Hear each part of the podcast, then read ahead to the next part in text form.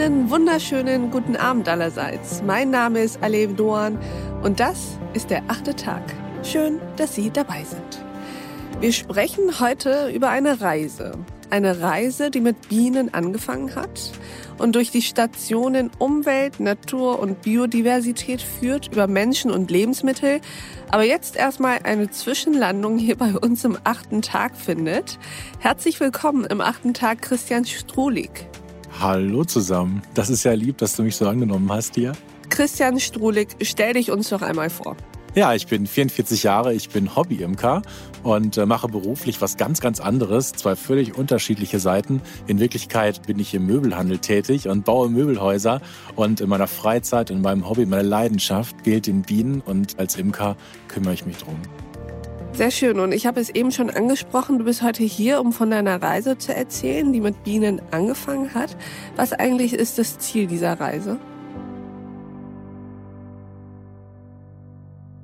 Das Ziel dieser Reise ist, ähm, dahin zu kommen, wo wir schon mal gewesen sind. Und zwar, wenn ich jetzt mal so schaue, wie es vor 30 Jahren aussah, da gab es wirklich noch ganz viele Hummeln, Schmetterlinge, Wespen, Hornissen und all diese Tiere, die kennt ihr wahrscheinlich alle, aber wirklich entweder als Plagegeister oder vielleicht, wenn sie auf der Windschutzscheibe kleben und davon gibt es einfach viel zu wenig. Und meine Vorstellung ist, dass sich das wieder verändert und ähm, dass wir da alle wieder hinkommen, diese Tiere wieder als nützlich zu sehen. Also ist die große Überschrift deiner Reise eigentlich Artenvielfalt? Ja, absolut.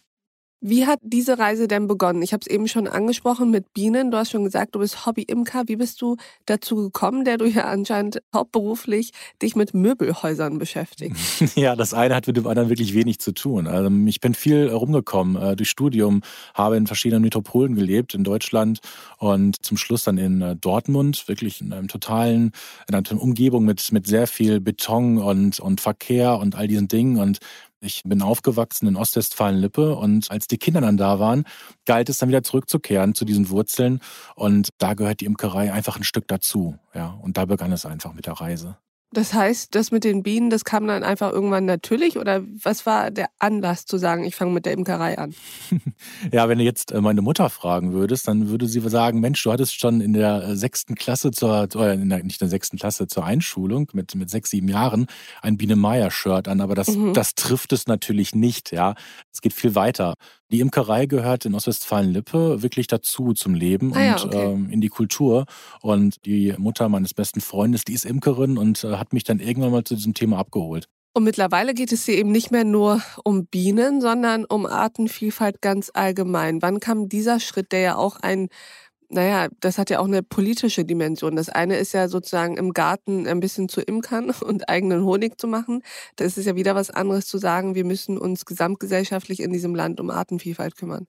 Ja, da, da gossen sich verschiedene Themen zusammen. Ja, mhm. du hast einen Trichter und auf der einen Seite natürlich irgendwie das Interesse an Honigbienen und an Honig und ja, was kann man damit erreichen und wie fülle ich meinen Alltag aus? Und auf der anderen Seite gibt es auch politische Strömungen, Stichwort Bayern, ja, und äh, dieses ganze Thema Diversität hat mich einfach dazu geführt, dass es dann äh, dazu gekommen ist, dass mich nicht nur Honigbienen faszinieren, sondern vor allen Dingen auch Wildbienen und davon gibt es echt eine ganze Menge, nur leider nicht mehr genug.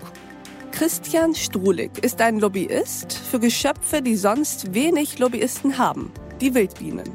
Die meisten Wildbienen sind in der Tat Solitärbienen, die alleine leben und äh, keine Staaten bilden. Aber der größte Unterschied, und äh, das meine ich auch so, Wildbienen haben keine Lobby. Lobby haben äh, nur die, die Honigbienen, weil sie ja ähm, der, der Nahrungsmittelerzeugung dienen. Und die Wichtigkeit von Wildbienen wird einfach gar nicht mehr so gesehen. Dabei spielen die Wildbienen eine viel größere Rolle für uns, als wir es wahrscheinlich ahnen. Äh, dadurch, dass wir alles importieren können und äh, eine globalisierte Welt haben, ist das Problem nicht so real. Man merkt es nicht am Supermarkt an der Kasse. Aber ähm, grundsätzlich ist es schon so, dass es Pflanzen gibt, die ohne Bienen nicht mehr existieren können. Ich finde, aus diesem Gespräch mit dem Hobby-Imker wird sehr schön klar, Insekten- und Artenvielfalt, das ist kein Randthema. Vieles, was wir machen, wie wir einkaufen, wie wir leben, wie wir wohnen und bauen, hat Einfluss auf die Biodiversität. Ich lege Ihnen diese Folge vom achten Tag ans Herz. Diesen Podcast in voller Länge hören Sie auf thepioneer.de. Da loggen Sie sich ein, wenn Sie bereits Pionier sind. Wenn Sie das noch nicht sind, dann gerne doch jetzt. Sie haben als Pionier vollen Zugang zu allen Podcasts aus unserem Hause in voller Länge. Und Sie können auch alle unsere Newsletter und Artikel lesen. Das ist unabhängiger und werbefreier Qualitätsjournalismus. Das Einzige, was wir dafür brauchen, sind Sie. Ich wünsche Ihnen noch einen schönen Abend. Ihre Alef Doan.